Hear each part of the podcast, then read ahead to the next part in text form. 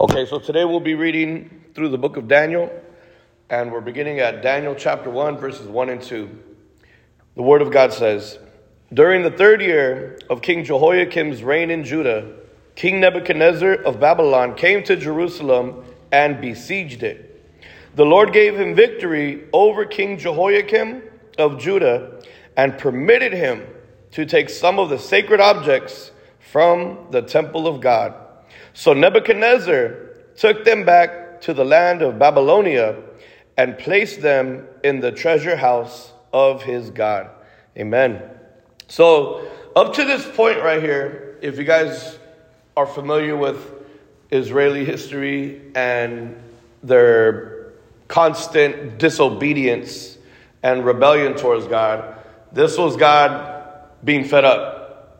Because right now, God has allowed this king, Nebuchadnezzar, of the nation of Babylonia to take the Israelites. He said he permitted them not only to take the people, but even some of the sacred objects within his temple. And it's pretty heavy. You think about that, because it's almost like the Lord lifted up his defense. Can you imagine? Because a lot of times, what do we pray? We pray, God, for covering.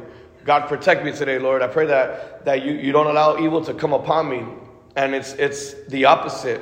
Because the people weren't praying, because the people denied God, because the people were disobedient, because they rebelled against God, he was like, well, I guess you don't need this covering then, because you don't need me. Imagine that. Like, imagine yourself walking out there and God has just completely lifted off your covering. Knowing what you know today about spiritual warfare, knowing what you know today about the battle of the demonic and the godly, would you want to be out there without a covering? Absolutely not. And here we have the children of Israel who have been disobedient, who, hey, what's up, Carlos? Come on in. Who have rebelled against God, and he has taken off the covering. So we're going to look at a few things in Daniel about the topic of God's will be done. So if you guys want to title this message, you can title it God's Will Be Done. We're going to talk about the will of God. You know, because sometimes we wonder, why does God allow us to go through the stuff we go through? You know, why does God allow us to go through the hurt that we go through? Why does God allow us to go through the darkness that we go through? Why does he allow us to, you know, because a lot of times, what's the common ideology of the world? Why do good things happen to bad people? And why do bad things happen to good people? Like, people always want, like, to ask the Christian community, why does this happen? If your God is so good, right? If your God is so good, why is there murder? If your God is so good, why is there terrorist attacks? If your God is so good, why hasn't he healed COVID-19? If your God is so good, all this stuff. And what we're going to understand from Daniel is why the will of God is to be done. And that's why I've titled this message, God's Will Be Done. The first thing I want us to look at from this story is, number one, God uses a Gentile. So God can use non-believers. You look at, who do we have so far? We have King Jehoiakim, who was the king of Judah. He was supposed to be a godly king leading a godly kingdom, but he had failed in that. And then we have King Nebuchadnezzar, who was a pagan king of a pagan nation. All right? Non-believers. Had nothing to do with God. Didn't care for God. They could live their life without knowing God, and they, in their own minds, would have been fine. So we have King Jehoiakim, who's supposed to be the godly king over the godly people. And then we have King Nebuchadnezzar, non-godly king, serving in his own country, believing he himself is God. And then it says, the Lord gave him victory over King Jehoiakim. So this is crazy, because it says God gave the non-godly king victory over who? The supposed to be godly king. You guys see how this is happening? So when people say, why does God allow good things to happen to bad people? Well, right here, God's allowing King Nebuchadnezzar, what? Victory. And what did he do to the one that was supposed to be the good? He allowed bad to come upon him. So I want you guys to kind of catch this. And then it says, so King Nebuchadnezzar took them back to the land of Babylonia and placed them in the treasure house of his God. So the rulers of Judah had lived a life of disobedience to God and immorality. They had been warned by prophets, but they ignored the prophets. So let's relate that to us today. Because today we're hearers of the word of God. But what does the Bible say? More importantly than hearing, we need to do. We need to be doers. It's one thing to hear it. We see the example of Israel right here. Even King Jehoiakim, they heard the word to turn away from immorality, to turn away from disobedience. And they what? Refused to do it. God used Isaiah. God used Micah. God used Habakkuk and Jeremiah. But the people didn't listen. These are books of prophets we read about today. They were prophesying 1, 2, 3, 4. Isaiah, Micah, Habakkuk, and Jeremiah. Powerful prophets, all of them. You could read each of their books.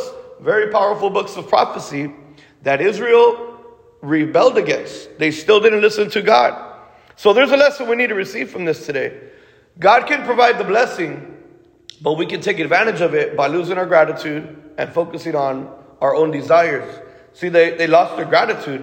The nation of Israel lost their gratitude, and they began to focus on their own desires. So as this happened to the people of the living God in Judah, the land God provided them, they fell into idolatry and injustice. You guys know what injustice is? It's a lack of fairness, a lack of justice. We all want justice, right? We all want to see justice. You know, I was hearing about a family where the boyfriend was beating the baby. And you think about that, like, man, dude, like, you know, 3-month-old baby. And there's a boyfriend, not the biological father, I don't believe, who's just, because he doesn't know how to be a father maybe, because he has anger inside of him, maybe he was hurt as a child, and he doesn't know how to stop a baby from crying, and what does he do? He beats the child, hoping that it will stop. When we hear that story, what do you think? Man, he deserves to get punished. Man, he deserves to receive the same. Something should happen to this guy. That's called justice. Where these people were at in the story, there was lack of justice. So that means things were taking place, evilness was taking place without consequence, without any kind of punishment being done for that. You know, when God sees that upon his nation, because he didn't care. I mean, not that God didn't care, but God allowed Babylonia to live how they wanted to live. They could have lived in injustice. Why? Because they didn't choose God. But Israel had chosen God. And that was God's chosen nation. There should be no injustice. There should be justice in that place. Let's go to Lamentations. And if somebody could read chapter 4, verse 13. Lamentations is right after Jeremiah. I remember the first time I heard somebody say Lamentations, I was like, what? That's a book. Get. Y'all got to know your word. Go ahead, Casey. Yeah. The word of God says, yes, it happened because of the sins of her prophets and the sins of her priests who defiled the city by shedding innocent blood. Isn't that crazy? It says about these prophets and priests that they defiled the city by the shedding of innocent blood. But when we hear priests and when we hear prophet, what do we expect of those titles? Not the shedding of innocent blood. And that's the same that God expects. God didn't give them the title of priest. He didn't give them the title of prophet so that innocent blood would be shed. God allowed the Babylonians to take from their land and even from the temple. He would rather his children live in bondage of the enemy than to live in the Holy Land as the enemy by willingly making that choice. That's heavy. Think about that. When we were in our rebellion, when we were in our disobedience, maybe sometimes today we still battle with, you know, falling into that mentality. Here's what God would rather happen if we can't be obedient, if we can't commit ourselves. He would rather us be in bondage of the enemy so that it would be said they're like that because they're in bondage, rather than to say they're not in bondage, but they still choose to rebel against me. They're not in captivity. They're not locked up. They're willingly choosing to rebel against me.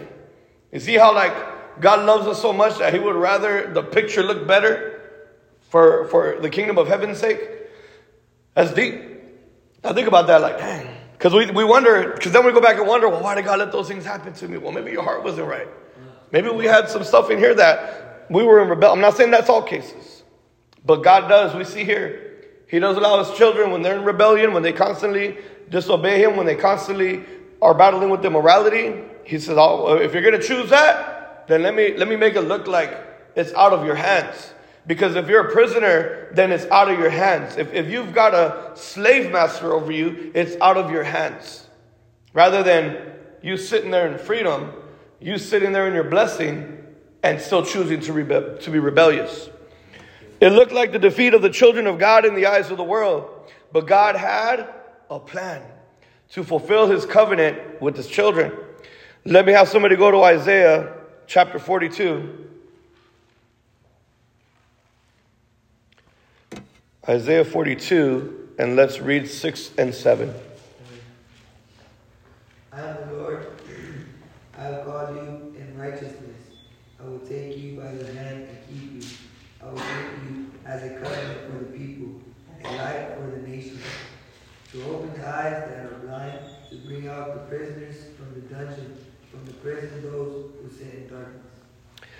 So another reason why God allows us to sometimes be in captivity is because of this promise right here. He says, I will use you as a demonstration. Who can explain to me what does the word demonstration mean? Example. Good. Okay. Anybody else? Visual. Good. Presentation. Yep. All right. So isn't that crazy? He says, I'm going to use you as a demonstration. It'd be like when somebody says, go in and come on up here. We're going to do something real quick. What's about to happen? Illustration. A visual. I'm going to show you something right here so you learn from it. And see, God is going to use us as demonstrations. Why? For his righteousness, the verse said. I will take you by hand and guard you. I will give you to my people, Israel, as a symbol of my covenant with them. And you will be a light to guide the nations. You will open the eyes of the blind. You will free the captives from prison, releasing those who sit in dark dungeons. If we look at this verse real quick, look at these three. There's the people that need the help. All the nations, that represents all the non-believers. To the blind, that means those that maybe once knew God but have fallen to their own flesh, fall into the ways of the world, or possibly even just fallen under demonic oppression. And then those that are sitting in darkness. So maybe they just don't know the way. They never had somebody show them. They were born in darkness and never were revealed by the light. Because again, God says this, that I will make you a symbol to those that are in the nations. I will use you to open the eyes of those that are blind, and I will use you to free the captives of those that are in prisons, releasing those who sit in dark dungeons. Why does God allow bad things to happen to good people? So that we can be a light, so that we can open the eyes, and so that we can set those that are in darkness free. So remember that. Whenever you find yourself in a situation of like, man, why am I going through what I'm going through? Isaiah 42, 6 and 7. The Bible says that he will use you as a demonstration. Why? For his righteousness. For who? For those that are lost, for those that are blind, for those that are in darkness. Those that Nebuchadnezzar had taken captive were said to have been Jerusalem's wisest men, most beautiful of women, of which Daniel was one of those captive. So even in the days like we're living in, certain churches of God, they suffer closure, they suffer division or financial problems and scandal. But whether we believe it or not, there's a plan through it all. Let's look at the next part. Excuse me. If we go back to our opening text in Daniel chapter 1, we're going to look at the second point. Number two is God uses the exiles. Number one was God uses the Gentile. Number two is God uses the exiles. In Daniel 1, I'm going to read 3 through 16. Then the king ordered Ashpenaz, his chief of staff, to bring to the palace some of the young men of Judah's royal family and their noble families, who had been brought to Babylon as captives. Select only strong, healthy, and good-looking young men, he said. Come on, fellas, which one of y'all would have got chosen? Make sure they are all well-versed in every branch of learning, are gifted with knowledge and good judgment, and are suited to serve in the royal palace. Train these young men in the language and the literature of Babylon. The king assigned them a daily ration of food and wine from his own kitchens. They were to be trained for 3 years, and then they would enter the royal service. Daniel, Hananiah, Mishael, and Azariah, remember these names, were four of the young men chosen, all from the tribe of Judah. The chief of staff renamed them with these Babylonian names. Daniel was called Belteshazzar. Hananiah was called Shadrach. Mishael was called Meshach. Azariah was called Abednego. But Daniel was determined not to defile himself by eating the food and wine given to him by the king. He asked the chief of staff for permission not to eat these unacceptable foods. Now God had given the chief of staff both respect and affection for Daniel. But he responded, "I am afraid of my lord the king, who had ordered that you eat this food and wine. If you become pale and thin compared to the other youths of your age, I am afraid the king will have me beheaded." Daniel spoke with the attendant who had been appointed by the chief of staff to look over Daniel, Hananiah, Mishael, and Azariah. "Please test us for 10 days on a diet of vegetables and water," Daniel said. "At the end of the 10 days, see how we look compared to the other young men who are eating the king's food. Then make your decision in light of what you see." The attendant agreed to Daniel's suggestion and tested them for 10 days. At the end of 10 days, Daniel and his three friends looked healthier and better nourished than the young men who had been eating the food assigned by the king. So after that, the attendant fed them only vegetables instead of the food and wine provided for others. Amen. No, that was a big chunk right there. Okay, so what do we have here? We have the exiles. Now, exiles is basically the kidnapped, the ones that were taken captive, the captured, okay? And what do we have is now out of these exiles, the king, Nebuchadnezzar, says, "Bring me good-looking young men that have potential, young men that are strong, young men that can learn, because I'm going to use those young men in my palace to help me advance my kingdom." And then he teaches them his ways. He feeds them his food. He names them after his gods. We'll see how right now. So the few, the Babylonians were picking and selecting slaves that would benefit their culture and their way of life. Daniel and his friends were estimated to have been in their teenage years, about 15, maybe 16 years old. Many people claim to know or to serve God, right? Matthew 7, 21 through 23, I'll read it. "Not everyone who calls out to me, 'Lord, Lord,' will enter the kingdom of heaven. Only those who actually do the will of my Father will enter heaven. On judgment day, many will say to me, 'Lord, Lord, we prophesied in your name and cast out demons in your name and performed many miracles in your name.' But I will reply, 'I never knew you. Get away from me, you who breaks God's laws.'"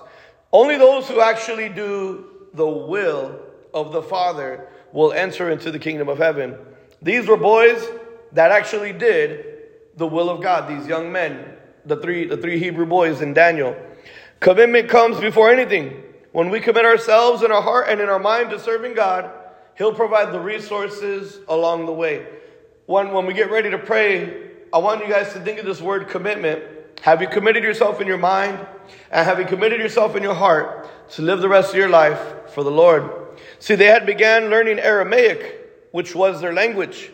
They were renamed in Babylonian names. This was meant to use them as an example by people and also to encourage worship to their pagan gods, as each name represented a specific meaning in reference to idolatry. Look at this. The name Daniel means God is my judge, talking about Yahweh. But it is changed to Belteshazzar, which means Bel, protect his life. Bel basically means Satan. It's another reference for Satan. So he had his name changed from God is my judge to Satan, protect my life. Ain't that crazy? Now look at this. Hananiah, one of the three Hebrew boys, his name was the Lord shows grace. But his new name, Shadrach, meant command of Aku, who was the moon god. So now Daniel's being renamed to Satan, protect me. Hananiah is being renamed to the commander of Aku, another god. Let's look at Mishael. Mishael means, these are Hebrew names, who is like God, right? And his new name, Meshach, is who is Aku, okay? Azariah, his name means my Lord is my help. When he was renamed to Abednego, that name meant servant of Nebo. Again, another false god. The name of the true and living God was replaced by the names of false gods of Babylon. But would we expect unbelievers to do anything else? So think about that today, because as we're serving the Lord and we're living our life for him, guess what the enemy and the world would love nothing better than to do? Than to change your name to represent another god. Than to change your identity to worship another god. Than to change your purpose to depend and serve any other god but our Lord in heaven. So they were given a new language and they were given new names. And also that the boys were born in Judah's royal and noble families. In other words, they were the best to select from. So leaders must often stand alone as they begin their journey. We have to understand that when you get separated and God consecrates you to use you for his plan and will, it's going to be lonely. It's going to feel lonely. Even though you're in church, guess what? You're going to feel this loneliness. Why? Because in a way you're going to be like, man, I don't think nobody understands what I'm going through. I don't think anybody can relate to my situation. I feel like nobody can understand this process that I'm going through. Anybody ever felt like that before? It feels like that. We're going to feel this loneliness. But we must understand that there is a test taking place. They were going through a process to be changed from Jew to Babylonian. They learned a new culture. They learned a new lifestyle. And they learned a new tradition. They didn't have any resistance with all of this change until it came to eating food that came against the law of Moses. So when they captured them, they accepted that. When they renamed them, they allowed that. But then when they began to change their diet, that's when Daniel was like, all right, man, like this is enough. It's becoming too much. They were given food that was taught by tradition to be unclean. In Leviticus 17, you guys can write it down, 10 to 16. It talks about this unclean food. Literally, the food that the king was trying to give them was against their traditional law. I'll let you guys read that on your own. But these men were in a test of faith and challenged to follow the customs of the world. They were in a Daniel fast. Hello, somebody. See, if we don't have the power of God operating within us, then the pressure of the world outside will cause us to cave in. We need to have the power of God within. We all can probably testify how heavy the weight of the world can come upon our minds, can come upon our hearts, can even attempt to crush our souls. Imagine being in their situation in the flesh. We'd be tearing it up and getting drunk. Amen. Yeah, man, a new name. What? Wine? What? Food? Yeah, let's go. If we were in the flesh, see, isn't it tempting? Because all that was an appearance to do good for these boys. Like, we got you, and we're going to take care of you now. We're going to train you. We're going to teach you. We'll rename you. We're going to teach you our ways. We're going to teach you our language. As a matter of fact, here, have some of our food. Have some of our wine. In the flesh, oh, that would have been very appealing.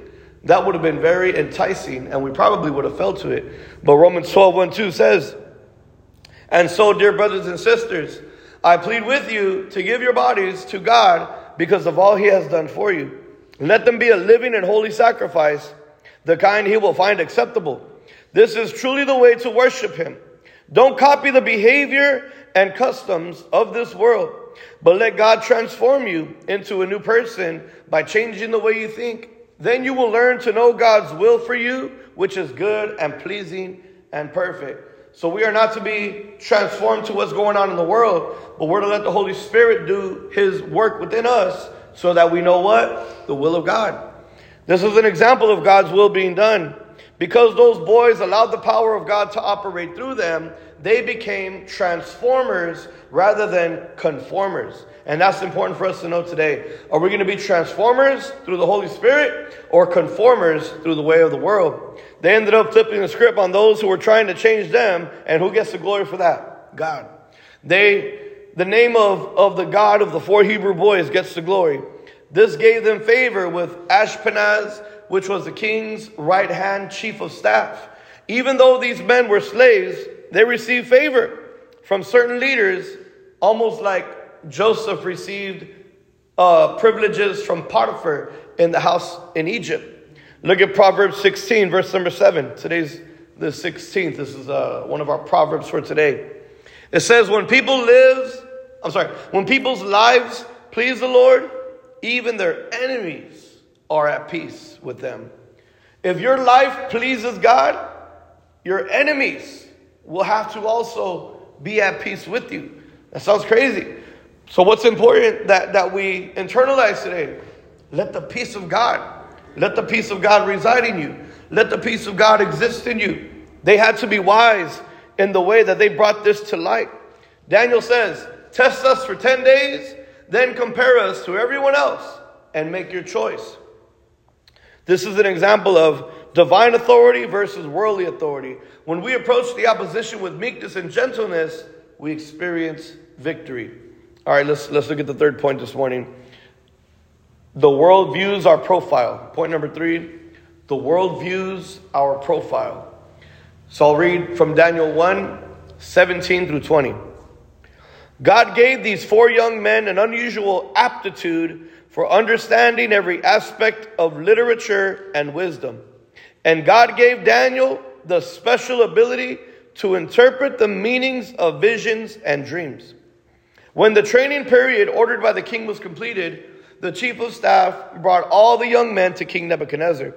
The king talked with them, and no one impressed him as much as Daniel, Hananiah, Mishael, and Azariah.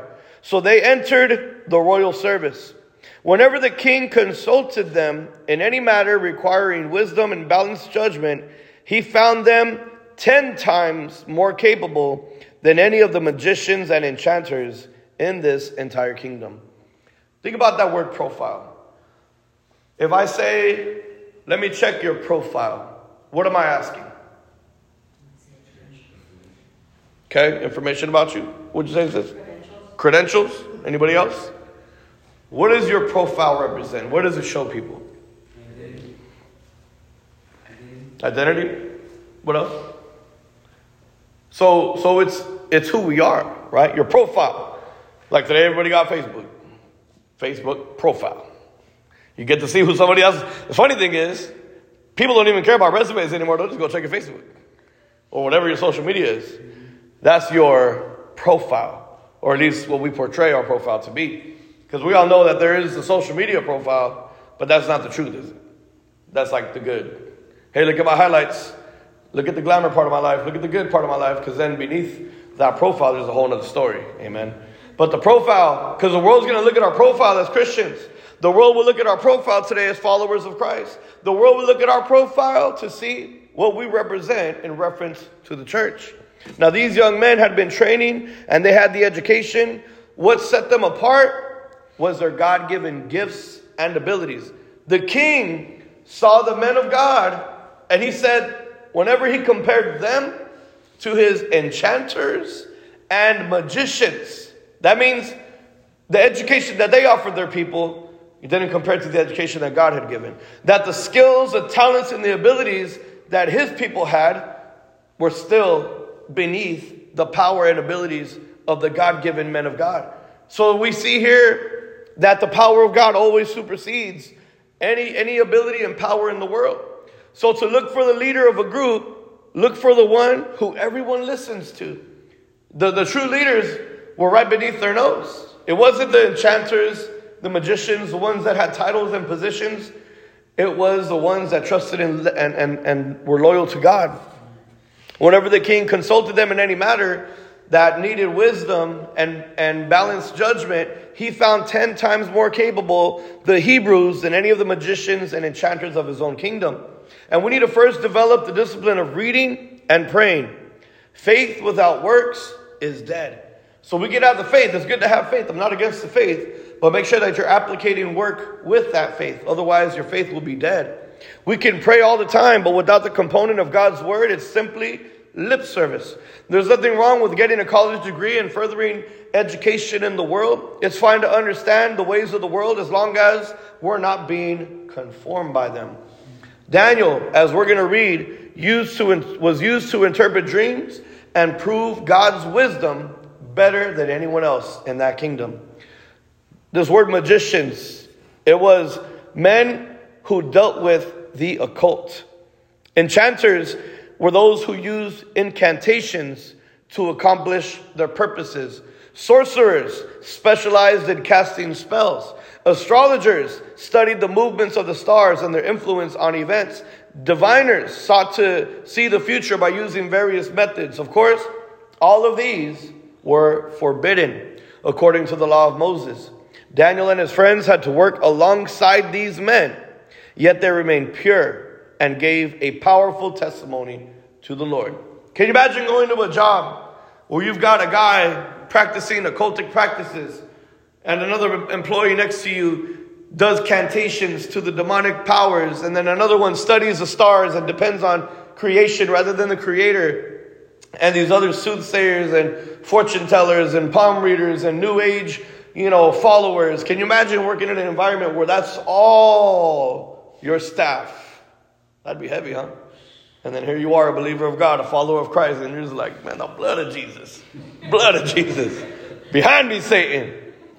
But they worked around these people, and they were a light. Now, the thing is, remember, God's will be done. So don't feel like offended, guys. Because when you transition out of the home and you begin to plug in to life outside the home, guess who you're going to be around? You're going to be around these people. God has done it before. And even in the midst of being around these demonic, dark, occultic, pagan, satanic people, we still shine. It's God's will. Like, they didn't go hang out with them. They worked among them. Amen. God's going to use us so that we can always prove the power of God is greater than the power of Satan. The king himself came to test the quality of those who completed the training to see if they were fit to serve in his royal palace. So we see even in those days, the children of God were used to shine among those of the world. There's no reason today why Christian believers shouldn't be among the top students across every university and every campus. We have to understand that the gifts that we've been given might take us to the top, but humility will allow us to endure. Because some of you guys are super talented. Some of you guys are super gifted. Maybe you know about those right now. Maybe you don't. But I'll tell you this. We all have a talent and we all have a gift. And one thing about that talent is you will get noticed. You will get recognized and you will be acknowledged for it. But what keeps you is humility through it. You have to remain humble. Because look at Daniel and his three Hebrew friends. Because the king literally will tell everybody, these guys are 10 times better than all of you. Imagine if they would have been like, just doing what we do. This is us. And what if they would have started getting prideful and arrogant and cocky? They would have fallen. But they remained humble. Like, they didn't have to speak for it, because who was speaking for them? The king and God. But God was using the Gentile. Remember, God used the Gentile. God used the exiles. And then he also used their profiles so that we could be a witness and a testimony to the world. And then the fourth thing I want to give you guys, and then we'll get ready to pray. Number 4, Daniel served a new lifestyle. Daniel served a new lifestyle. So in verse 21, the Bible says, Daniel remained in the royal service until the first year of the reign of King Cyrus. So he remained in this new lifestyle. Because remember, Daniel came from living in Judah, in the nation of God, with the people of God. He was taken from that nation. He was exiled, kidnapped, captured, taken to the land of Babylonia, a demonic nation, serving under King Nebuchadnezzar, a satanic king, in a nation where he was renamed, where he was trained, where he was given a language. And what did he do? He still was a representation of God, but living in a new lifestyle, because now he was in the royal palace of the enemy. Daniel was about 15 in this chapter. Chapter 1, I want you guys to remember that he's 15 right here. Because when we start getting into later chapters, we literally see the life of Daniel from the age of 15 to just after the age of 80. In Jeremiah 29:10, the Bible says, this is what the Lord says. You will be in Babylon for 70 years. But then I will come and do for you all the things I have promised, and I will bring you home again." This is powerful. Think of these numbers. This was a prophecy. Remember I told you Jeremiah was one of the prophets that was speaking to the nation of Israel? Jeremiah said that the Israelites will live in Babylon for 70 years. Okay, at what age did Daniel go to Babylon? Okay, what age did I say that we read Daniel to? Okay, how many years was that? About 70. So he literally was a full... Can you imagine a 70-year sentence? 70 years? Dang, that's deep. Because Daniel lived that whole sentence. He lived that whole prophecy. From 15, as a teenager, the whole nation, he was there when they all got kidnapped, when they all got captured. He lived that whole 70 years in Babylon. And then the Lord did what? He answered his promise by rescuing the Israelites, hoping that they learned their lesson. We're going to learn from Daniel that as men who are also trying to go through the process, going through a training, that every day we serve God faithfully is the answer to the calling He has placed upon our life. We don't know how many years we'll see, but we know every day of every year we are to give God our fullest. God takes us out of the world and out of the normal way of living so that He gets the glory through our process. In order to save Jacob's family, Joseph had to be sent to Egypt, where he ended up becoming the number 2 man next to Pharaoh himself. We can even see something similar in Joseph. How old was Joseph when he was sold into slavery by his brothers? Do you guys remember? 17. Hello, somebody. By the time he was right next to Pharaoh, a lot of time had passed. Amen. Esther and Mordecai were in Persia, where they used to unfold evil plots. They were used to unfold evil plots against the Jews to save the nation. Nehemiah was the cupbearer in another nation, and he was able to get the royal support to rebuild the wall of Jerusalem. We don't seek our own fame, but we want to keep making God famous. God loves to flex in situations that make it seem as if the movement of the gospel will not prevail. When He is not allowed to rule, He overrules. When He is not allowed to rule, He overrules. So that's why, when we think about it, good things happen to evil people and evil things happen to good people. God doesn't intend to hurt us. What did Jeremiah 29:11 say? My plans are not to harm you. But we're going to be in situations where it looks like, man, God, I don't know, man. I know you're not to harm me, but dang, I feel like it's about to harm me right now. It looks like it's about to harm me right now, God. So that's where our faith kicks in, right? Because you remember these 3 Hebrew boys. I wonder what it felt like when they were surrounded in that furnace of fire. Think about Daniel. I wonder what it felt like when he was in a den full of lions, ravaging lions. God's going to put us in situations where it's going to seem impossible, where it's going to look intimidating, where we might even in our own thinking, because we're going to be like, all right, I'm calculating right now. I'm doing the math. I'm putting all the, nope, this doesn't look good, God. This equals not good. And God's like, I didn't ask you to think about it. I didn't ask you to figure it out. I need you to stand there and be still and know that I am God. If we can get some music ready. So as you get ready to spend time with God, remember the thing I want you to believe in today is commitment. We think about God's will be done. We're going to, as we go through this entire book of Daniel, we're going to see the will of God completed in Daniel, a man of faith who remained loyal, who endured, who continued to be used even when he was put on the back burner. Because the crazy thing you're going to find about Daniel is he was constantly exalted. And then the world would come in and put him on the back burner. And the same thing's going to happen to us. We're not meant to stay on the top in the standards of the world. We're meant to stay on top in the standards of God. You guys know where that top place is at in God? Low. It's in humility.